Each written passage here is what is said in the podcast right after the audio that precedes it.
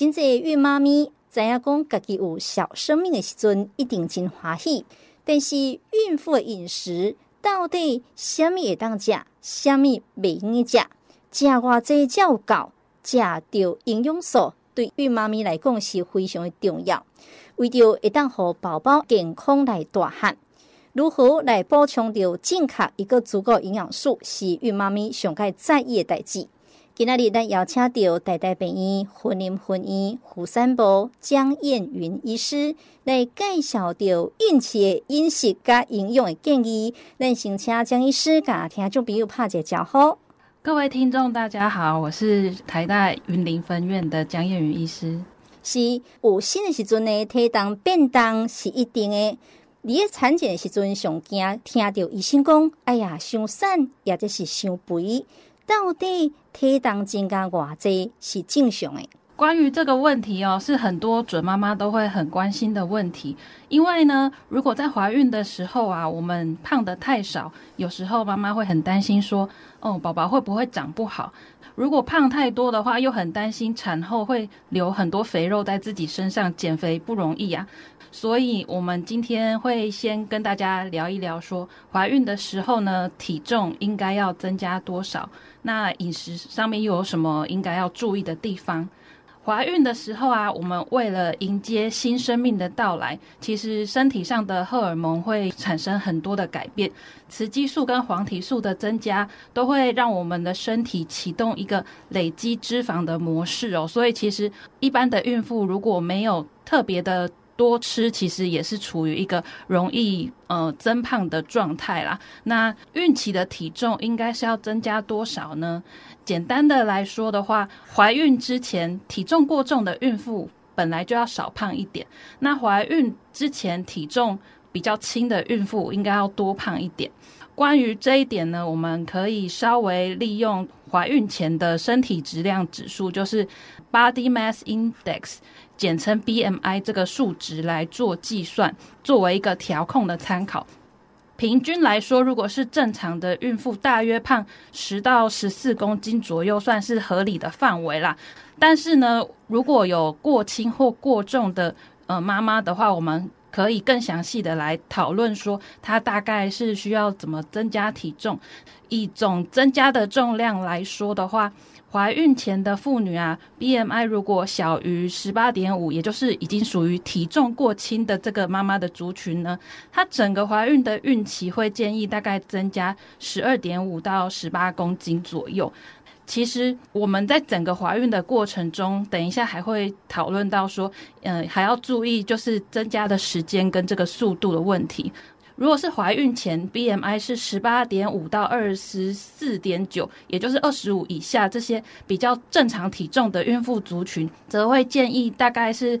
增加十到十六公斤左右。那怀孕之前本来就是比较过胖或肥胖的族群的话， B M I 在二十五以上到二十九点九， 也就是三十以下的话，那基本上尽量控制在大概胖七到十一点五公斤就好了。那如果是已经呃怀孕之前就比较肥胖的准妈妈 B M I 大于三十以上的话，那会强烈建议整个孕期可以尽量控制在五到九公斤以内。基本上怀孕的第一孕期最好大家都不要胖太多，以零到一公斤为原则。那其实第二孕期跟第三孕期哦，才是宝宝开始生长体重的时候，所以说大概可以抓第二孕期、第三孕期啊，每周孕妇可以增加大概 零点五公斤左右，也就是说一个月最多最多不要胖超过两公斤。那当然这在肥胖的准妈妈身上就还要再更严格，那这部分可以就是因个别的状况再跟呃你的妇产科医师讨论。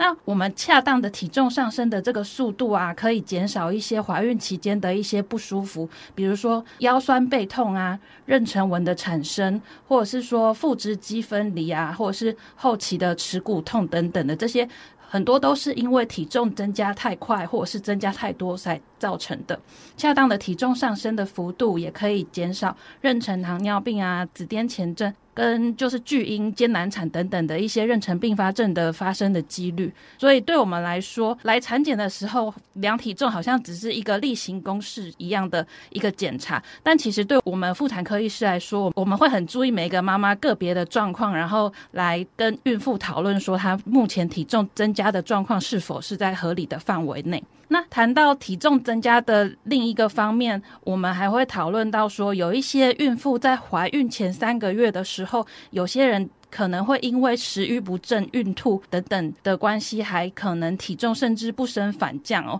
那这时候有一些妈妈还会很担心说，会不会饿到宝宝？那其实这部分其实是不用太担心的，因为第一个孕期哦，宝宝它其实是自带便当，也就是俗称的卵黄囊，基本上它不需要靠你的饮食来补充它的养分。事实上，怀孕的第一个孕期前三个月里面呢，妈妈的热量摄取也不需要增加，体重理论上不增加也不会对宝宝有什么不好的影响。第四个月开始啊，我们通常因为孕吐、恶心想吐的感觉开始缓解了之后，开始孕妇通常胃口会比较恢复正常，那这时候也会来到比较舒适的第二个孕期，体重就会平稳的上升。这部分就是要像刚才所说的，要注意一下，虽然胃口比较好了，但是体重增加的速度应该是要平稳的，按照合理的速度，不要太快。接近足月的时候，大部分的妈妈会因为肚子开始变大，有一些产生物理性的压迫，反而食量会越来越小，比较吃不下，体重上升就反而比较趋缓，这些都是一个正常的速度。所以基本上大部分的孕妇在体重增加最多的时间可能是第二孕期到足月前左右，那就是依照每个妇产科医师给你的建议，平稳的上升，不要突然增加太快，那就可以减少很多孕期之间的不舒服或者是妊娠并发症的发生。是，到底这体重要增加多少才算正常呢？其实要用你的 B M I 值来去计算，当然大口会增加到很多疾病的风险，所以体重过重的人会来减肥。面对到减肥的问题，有很多女性有这个困扰，啊，若是减肥过程当中有心，还能不能继续减肥啊？怀孕的期间哦，其实我们所需要的营养素是比还没有怀孕的时候增加很多，因此在怀孕的时候，我们并不建议孕妇减肥，我们基本上建议均衡的饮食，并且不要减低热量，因为其实减少热量的摄取哦，很很容易让我们在饮食的时候有一些营养素没有办法均衡的摄取到，这样子可能就会在怀孕的时候影响一些宝宝的发展，所以怀孕的时候其实是不太适合减肥的。另外呢，怀孕的时候的减肥，如果真的有需要一些饮食上的控制，由医师来建议的话，基本上也也是以热量控制、少量多餐为原则，基本上是不建议使用一些比较特殊的饮食方法。比如说，有一些女性可能怀孕前曾经间歇性断食，间歇性断食的话，比如说很常听到俗称的一六八断食法，这个就是在一整天所有的热量摄取中，把进食的时间控制在八小时以内，另外十六个小时不要进食，来达到总热量摄取降低，而且比较容易燃烧脂肪的效果。这种断食的方法呢，基本上会因为孕妇怀孕的时候血糖波动比较容易比较大，容易产生低血糖的发生，这部分也是会影响宝宝的发育，对妈妈来说也是有危险性的。所以像这种特殊的减肥方法是在怀孕孕期间要避免的。那另外，前阵子也很流行生酮饮食，也是一个很常见的减肥方式，这部分在怀孕的期间也是要避免的，因为生酮饮食基本上就是降低碳水化合物的摄取，然后提高脂肪的摄取，那这部分可能会造成身体处于一个缺水的状态。那缺水的状态啊，其实是会影响我们子宫的羊水量以及宝宝的血流供应，对宝宝其实是会有一些风险。再来是生酮饮食可能会造成身体面的酮体增加，这部分曾经有一些动物的研究显示啊，在怀孕的母鼠身上，如如果让他食用生酮饮食的这样子的内容的话，可能会让宝宝产生一些肝脏啊、脑部及身体一些其他器官的发育异常。虽然没有人体的实验证实，但是基本上可以推测说这个饮食方式是不适用于怀孕的个体的。所以说怀孕的期间，如果你的妇产科医师或是营养师建议你控制体重的话，基本上可以跟医师和营养师讨论一下饮食的内容以及如何控制，不过千万不要因为为了要饮食控制就使用一些坊间特殊的饮食控制方式或是减肥方法，这些都可能会让妈妈或是宝宝有一些风险。是，所以有生的时阵呢，也是不要减肥。现代人经常呢，哎，熬夜加班，压力大，睡不好，三餐不定时，真歹顾到营养均衡。所以，你在这个怀孕的过程当中，可能不是真顺利。有真侪人呢，也四界来寻求着求孕的偏方。到底吃什么会当帮助着怀孕？咱继续要来请教着江医师，备孕的时阵会当吃什么？孕期当中有建议吃什么吗？啊，要怎么吃？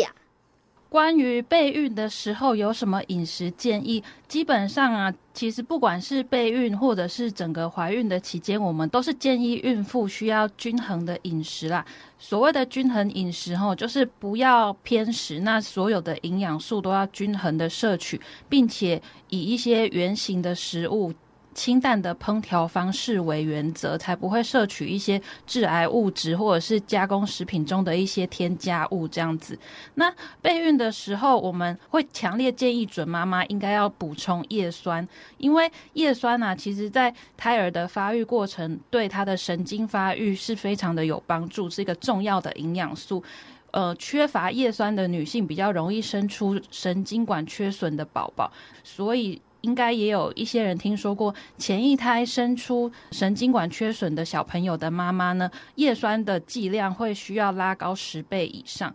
一般正常的备孕的妈妈呢，我们就会建议吃大概四百到六百微克一天的叶酸就已经足够了。那其他部分的话，可以从日常生活中的一些饮食中来摄取，比如说可以多吃深绿色的蔬菜，这部分会含有蛮丰富的叶酸这样子。其实哦，我们在临床上看到很多孕妈咪会想要在门诊的时候询问妇产科医师说有没有建议可以吃什么东西，以及听说啊吃某些呃食物对怀孕特别好，或者是说呃对宝宝很有帮助。那这部分我们呃其实以妇产科医师的角度来说啊，不管是什么样的食物，其实没有某一样食物是可以对宝宝有特别的帮助的。像比如说我们很常在门诊的时候呃听到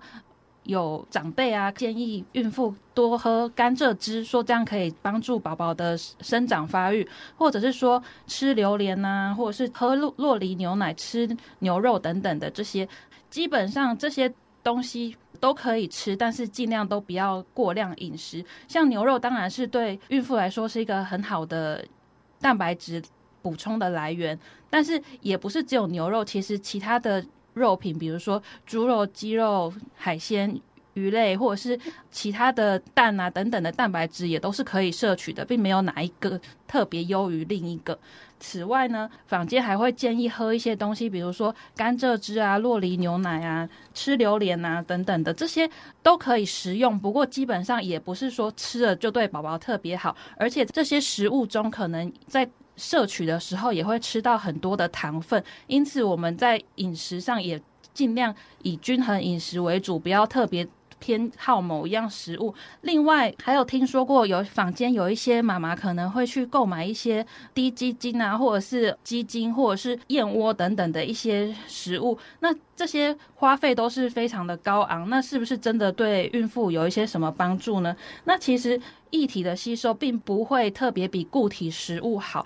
而且低基金甚至是加工过可能也会流失一些养分，所以说如果孕妇问我们说是不是要吃鸡精或是低基精的话，基本上我们就会建议你其实可以摄取它的原型食物，也就是吃鸡肉就可以了，并不需要特别吃一些加工过的一些保健食品哦。是，所以哈、哦，均衡饮食还是比较重要啦。不是讲讲某一寡物件，会当特别来帮助到这个妈妈。当然，咱长辈常常讲，怀孕是一人吃两人补，但是不是吃愈济愈营养哦？上好吼、哦、是当养胎不养肉，养胎食物真的可以只养宝宝不胖妈妈吗？这也是很多妈妈的迷思啦，因为在现在这个社会哦，其实很多明星怀孕的时候都非常的崇尚一个时尚的态度，就是说我们要尽量胖越少越好，妈妈最好是四肢瘦瘦的，然后只有胖到宝宝，妈妈可以继续维持曼妙的身材这样子。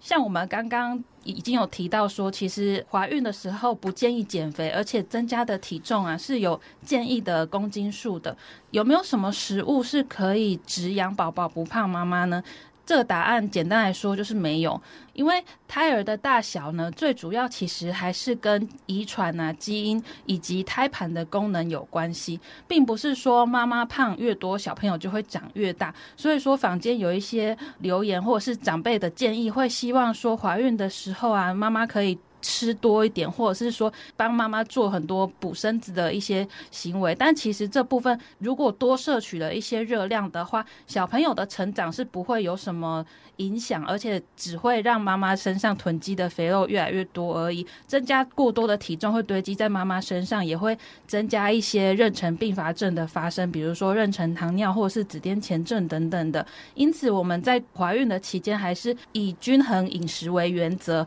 不需要特别摄取什么食物可以来养胎这样子。所以呢，养胎食物其实也会胖宝宝，也会胖妈妈啦。当然，头拄呢，这个江医师有讲到吼，怀孕期间不建议来减肥。那怀孕期间可以运动吗？这个部分呢、啊，就也要提到说，跟刚刚那一题有一点关系。其实胎儿的大小啊，跟胎盘的功能很有关系哦。怎么样的状况可以让我们的胎盘功能更好呢？那就是运动，因为运动的时候，妈妈可以增进呃血流的循环。其实我们呃有听过一些说法说，就是会觉得怀孕的时候运动可能会比较危险，增加一些风险性，所以有一些妈妈就是会觉得怀孕的时候可能要多休息，在家里安胎等等的，不要做一些比较劳累的运动。其实这样子的观念哦，现在都已经是比较旧的观念了。在胎盘形成的时候，如果血液循环比较好的话，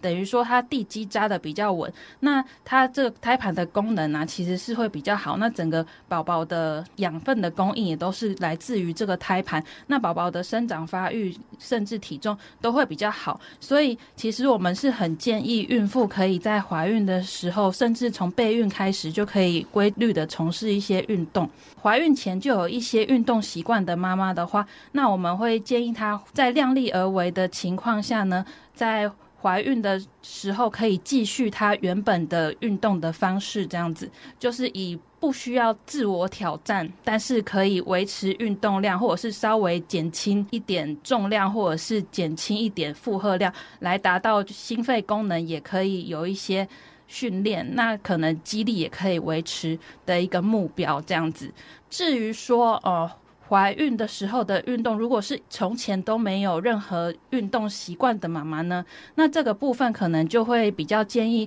可以咨询专业的运动的教练。有一些运动教练有去呃学习认证一些孕期间的运动指导的一些证照，这部分他们可以给予孕妈妈一些建议，说就是做什么样子的运动啊是比较安全啊。那这部分的话，基本上还是都以量力而为为原则。那其实只有少数的妈妈是不太适合运动的，比如说本身有一些比较严重的心肺疾病，或者是说嗯，她有一些子宫颈闭锁不全啊，做过子宫颈环扎手术，或者是说她是双胞胎多胞胎，有一些早产的风险，或者是说到了第三孕期还是有前置胎盘这样的状况，或者有产兆啊、破水等等的，以及比较严重的子痫前症、妊娠高血压，或者是严重的贫血等等的疾病。那这些部分基本上都是可以在门诊的时候跟你的妇产科医师咨询，只要你不是有这些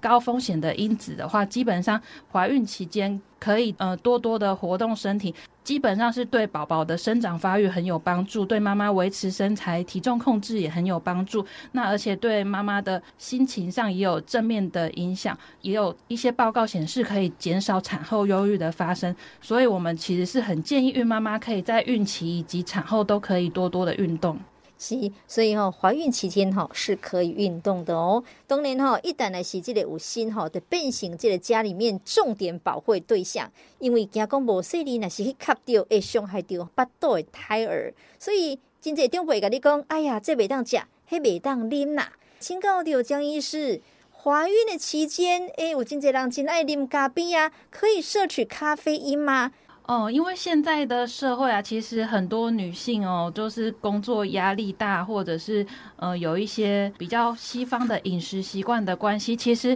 在怀孕之前就有喝咖啡的习惯是非常常见的哦。那怀孕的时候可不可以摄取咖啡因呢？这个答案呢、啊，其实是可以的。目前呢、啊，没有任何的研究显示咖啡因有什么致畸胎性，所以适量的摄取对妈妈跟宝宝都是安全的。所以说，怀孕的时候啊，我们还是可以像平常一般人一样正常的喝咖啡、喝茶，或是吃一点巧克力，只是要注意一下这个咖啡因的剂量，一天不要超过两百毫克。是，那传说中的滑胎食物真的有这个滑胎食物吗？传说中有一些食物可能会引起流产，因此也是很多备孕或者是已经怀孕的妈妈会很担心，说自己会不会不小心吃到什么食物可能会对宝宝不好，或者是说引起一些流产的情况哦。其实啊，大部分流产百分之五十以上的原因都是由于胚胎本身染色体有一些异常引起的自然淘汰。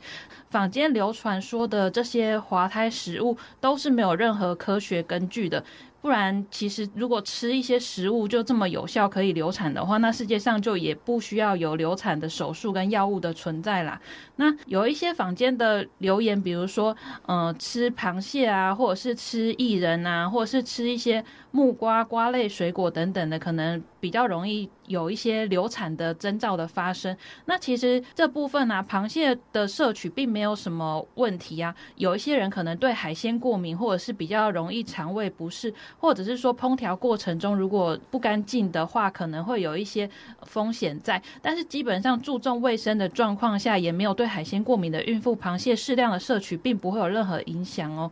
薏仁的部分它有一些利尿跟消水肿的功能啦，不过这部分如果是少量一天吃一点点的这种量的话，基本上也不会对孕妇有任何的不好的影响产生。所谓的一些水果等等的，其实基本上你只要是均衡饮食，不是大量的食用的话，这些流言中的滑胎食物并不会对宝宝或者是妈妈有任何不良的影响，所以孕妈咪也不用一直很担心说可能不小心吃到了什么东西会不会对宝宝有什么风险，基本上是没有的。是，那在这个有生的期间，饮食有没有什么禁忌啊？怀孕的饮食哦，有什么禁忌？基本上怀孕并不是生病啊，我们怀孕只是身上多了一个小生命的存在，没有那么多的饮食禁忌。那一定不能碰的就是会对宝宝有一些不好的影响的东西，例如抽烟跟喝酒的部分的话，这部分已经确定是可能会造成小朋友有一些致畸胎性，或者是说宝宝的体重过轻，以及会增加一些妊娠并发症的风险。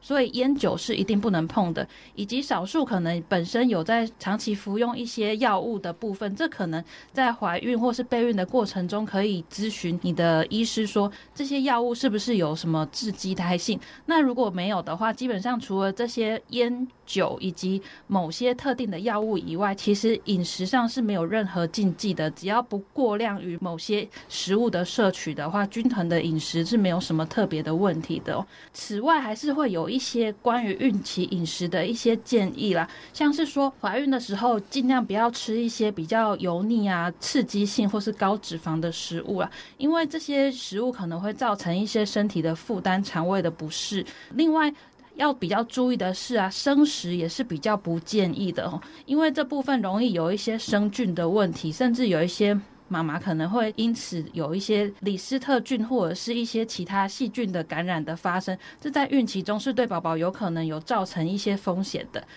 生食其实是容易有一些生菌的问题，比如说生鱼片啊，或者是说呃没有全熟的牛肉等等的一些肉类，可能会有一些寄生虫或者是细菌的风险。呃，另外就是尽量避免一些过度加工的食物，因为其实过度加工的一些食物可能隐藏了比较高的糖分啊，或者是盐啊，会让我们摄取过多的钠或者是添加物，以及可能会有一些制造过程中比较不确定有含有什么物质，所以我们在吃东西的时候还是尽量以原型的食物而不是加工食品为原则。另外也有听说有一些孕妇会问说，那怀孕的时候可以吃冰的东西吗？吃冰的部分啊，可能会引起短暂的气管收缩啦，所以说如果是有气管方面疾病的妈妈的话呢，吃冰啊可能会引起咳嗽的症状，那如果咳太用力造成腹部过度的用力啊，对子宫造成一些负担啊，宫缩等等的话，那可能会有一些影响，所以如果是有这部分的疾病或是体质的妈妈可以避开吃冰。那在正常怀孕一般没有特殊疾病或是气管不舒服的妈妈的话，其实吃一点点冰品是不会对妈妈或是宝宝造成什么不好的影响的。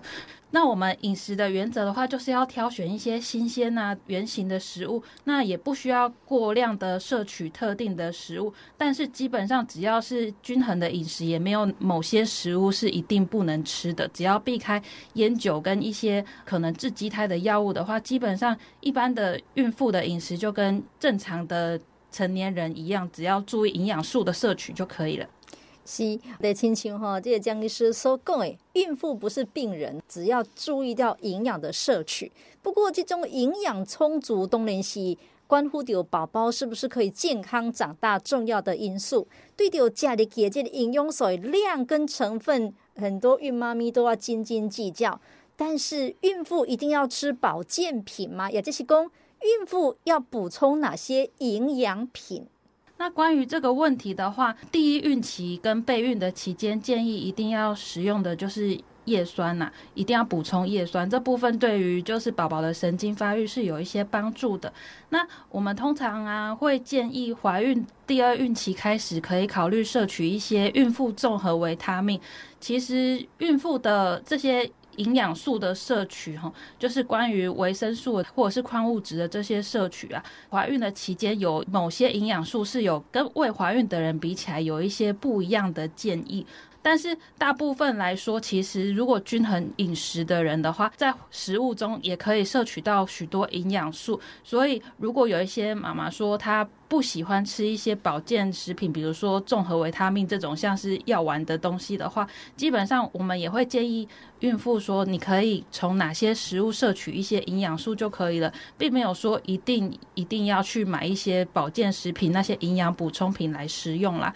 那呃要注意的是，在怀孕的第二孕期开始啊，因为宝宝开始生长他的骨头，那骨头的发育就会跟呃钙质啊还有钙质的吸收，也就是会跟呃，维生素 D 有关。那这部分其实在台湾一般成人啊，缺乏钙质跟维生素 D 的状况就其实是蛮普遍的，所以说我们其实在怀孕的时候如果多摄取一些钙质跟维生素 D 的话，基本上就是会对妈妈跟宝宝有一些帮助。那钙质的摄取量一天是一千毫克，其实是跟一般的成年人并没有什么不一样，只是说因为这部分在一般成年人的女性中啊，其实本来就已经摄取不足的人很多，所以怀孕的时候我们另外也会建议妈妈可以考虑摄取一些钙片。此外啊，因为如果低血钙的状况啊，也比较容易造成一些嗯、呃、怀孕的时候抽筋的发生啊，所以说怀孕的时候可以考虑就是吃一些钙质，然后注意保暖，那这样子就可以减缓一些抽筋的发生。那另外到了第三孕期，我们会希望妈妈可以增加铁质的摄取。怀孕的第一孕期跟第二孕期啊，一天需要的铁质的量大概是十五毫克，那到了第三孕期，因为已经达到了一个生理性贫血最严重的阶段，那宝宝在此时也开始储存他体内的一些铁质的存量，所以说妈妈需要的铁质的摄取量会是前两个孕期的三倍左右，也就是四十五毫克。那这部分的话也会建议从从就是铁剂来补充。当然如果孕妈咪自己本身就是想要多吃一些呃深色蔬菜啊，或是呃红肉或者是说内脏类，比如说猪肝等等的一些饮食中来摄取的话也是可以。但因为现在人忙碌的生活方式中，其实很多人是没有办法就是这么注意自自己饮食的内容以及有没有全面的摄取到这些量，所以在门诊我们还是会建议，如果不排斥的话，这些补充品是可以考虑食用。是，所以适量补充到这个营养品呢，还是有需要的哦。呃，你这个有新的期间呢，要接受到各种的产前检查。其中呢，听讲二十四周到二十八周要进行到妊娠糖尿的筛检，和真侪孕妈咪视为孕期的大魔王。不过，因更加烦恼的是，妊娠糖尿的无过，是不是影响到宝宝的健康？咱继续来请教到江医师，什么是妊娠糖尿病？如果真的有妊娠糖尿病，要注意什么代志？妊娠糖尿病啊，指的是在怀孕的期间发生的糖尿病，它是高危险妊娠的疾病之一。事实上啊，它的发生率其实是蛮高的，在台湾啊，妊娠糖尿病的发生 率, 率大约是 百分之十， 也就是大约十个孕妇里面就有一位有妊娠糖尿病的状况哦。怎么样的人会比较容易是高风险的族群呢？就是怀孕前就已经体重过重 B M I 大于二十五，或者是说有这个多囊性卵巢体质，或者是说家族有一些糖尿病或者是高血脂的疾病史等等的，这样子的孕妇其实就是比较高风险的孕妇。那其实就会建议在怀孕的期间还没有到二十四到二十八周的时候，你如果本来就已经是高风险的孕妇的话，其实自己本身就要多注意自己体重增加的状况以及饮食的内容哦。像刚刚主持人说的，二十四到二十八周的时候，目前健保已经有给付这个喝糖水的这个检查了哦。喝糖水的检查是怎么样进行的呢？其实目前大部分的医院比较常用的妊娠糖尿病的筛检都是一段式筛检为主，也就是喝七十五公克的糖水，那会在空腹的时候跟喝完糖水一小时以及喝完糖水两小时各抽血一次，各有一些标准值，只要三次中有一次的抽血没有通过的话，就会被诊断为妊娠糖尿病。那妊娠糖尿病可能会造成怎么样的并发症呢？可能会造成宝宝跟孕妇有一些风险。首先是比较容易产生巨婴，也就是出生体重大于四千公克的宝宝，那这个发生率大概是正常孕妇的两倍。那如果是本来就比较体重过重又有妊娠糖尿的孕妇的话，它发生的几率甚至高达五分之一的孕妇都会生出巨婴的状况。那巨婴可能就又会在生产的过程中增加艰难产或是难产的或是转成剖腹产的一些其他的风险哦。此外，子癫前症啊，或者是妊娠高血压这个疾病啊，在有妊娠糖尿的妈妈身上的发生率是一般正常孕妇的 一点三 倍。另外呢，足月的周数、胎死腹中的状况哦，在妊娠糖尿的孕妇啊，发生率大概是千分之三，是一般的孕妇的五倍以上哦。所以说，被诊断为妊娠糖尿病的孕妇，千万不可以忽视自己有这样子的疾病，一定要配合医师跟营养师的建议，好好的控制血糖的数值，跟做好饮食的控制。另外还有一些其他的新生儿风险，比如说产后可能宝宝会有一些低血糖，或是比较容易发生黄疸，或者是低血钙啊、低血镁等等的一些电解质不平衡的症状，也是很常在新生儿身上所看到的一些风险。所以这部分的话，妊娠糖尿病其实虽然说好像很常见，不时就会听说有有人有这样子的疾病，但其实如果真的被诊断了这样子的疾病的话，其实是需要好好的正视这个问题，并且配合医师跟营养师的指示来控制这个疾病。那如果说真的被诊断出妊娠糖尿病的话，那孕妇应该要注意什么事情呢？原则上啊，其实妊娠糖尿病的治疗，大部分的妈妈都可以靠饮食控制跟运动的习惯来达到血糖控制的目标。那我们血糖控制的目标的话，大概是餐前九十五以下，那餐后两小时是一百二以下。这部分因为现在健保有给付血糖试纸的关系啊，所以其实我们在诊断出妊娠糖尿病之后，你的妇产科医师可能就会把你转介到新陈代谢科医师的门诊跟营养师的门诊，请他跟你卫教，就是测量血糖的方式，以及就是血糖的控制的方式，以及饮食的卫教这样子。此外，如果经过这一系列的控制之后还是没有办法达到理想的数值的妈妈呢，那我们就会可能会还会再开立胰岛素啊，跟一些口服的降血糖的药物来治疗。那这些目标都是希望妈妈可以就是有良好的血糖数值，那这样子减少刚刚所说的那些妊娠并发症的产生哦。是，诶，那是讲诶，你这个有新的规定当中呢，那是诊断出妊娠糖尿病，还是要遵循诶医生的医嘱。当然，呃，经过到十月怀胎呢，终于把这个宝宝生下来了吼。坐月子是女性一生当中很重要的时刻，所以产后妈妈坐月子吃什么比较好？江医师有没有什么饮食建议啊？产后的坐月子其实很多人在怀孕期间经过九到十个月长时间的饮食控制之后，心想好不容易终于可以大吃大喝了。其实啊，我们在产后的饮食的建议上面呢，其实是会建议可以跟怀孕的期间一样，就是可以尽量以摄取一些原型食物，然后呃饮食均衡为原则。那因为很多妈妈其实是会哺喂母乳的，那其实也有很多呃科学的证据显示说，哺喂母乳对新生儿有一些很多的好处，包括说可能可以增加安全感啊，以及他可能罹患一些感染性的疾病的几率会比较低，因为妈妈的母乳中有很多抗体的关系，对宝宝有很多的好处。母乳其实是最适合小朋友的呃一个营养来源啦。那其实坐月子跟产后的期间啊，因为哺喂母乳要提供热量给小朋友的关系啊，其实我们也是尽量以就是均衡饮食，然后不要减肥为原则啦。那就是说，我们产后的时候一天喝水的量，汤汤水水全部加起来，水分的量要达到两千或是 两千五百 C C， 不要让身体缺水了，因为其实在这个时候啊，就是母乳的分泌其实是很需要水分的供应。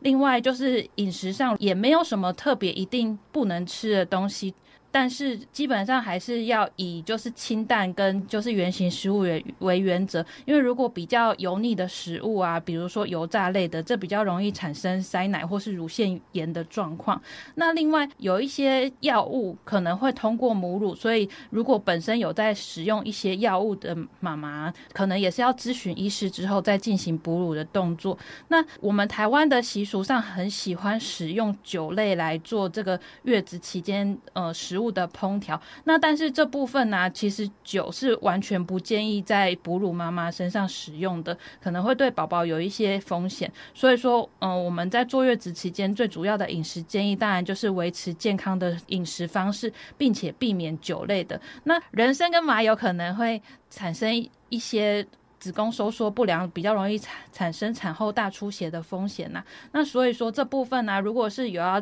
吃一些补品的妈妈的话，可以避免 这, 这样子的食材的烹调方式。是，呃，咱今仔日邀请到江医师来介绍到孕前饮食加营养建议。唔知最后，咱江医师有没有什么要提醒孕妈咪们？这部分呢、啊，还是要总结一下，希望各位妈咪啊，在怀孕的期间呢、啊，都可以均衡的饮食，保持愉快的心情。避免一些可能对宝宝或者是妈妈有风险的一些特别的食物，这样子就可以了。另外，多养成运动的习惯，对妈妈来说是非常有帮助的，也会对宝宝的生长发育是很有帮助的。这部分就可以请孕妈咪，如果行有余力的状况下，尽量培养运动的习惯。那呃，就如同刚刚所说的，还是每个妈妈都会有一些个别的不同的状况哦。所以说，如果是本身有一些疾病啊，或者是说体重比较过轻或过重啊，或者是说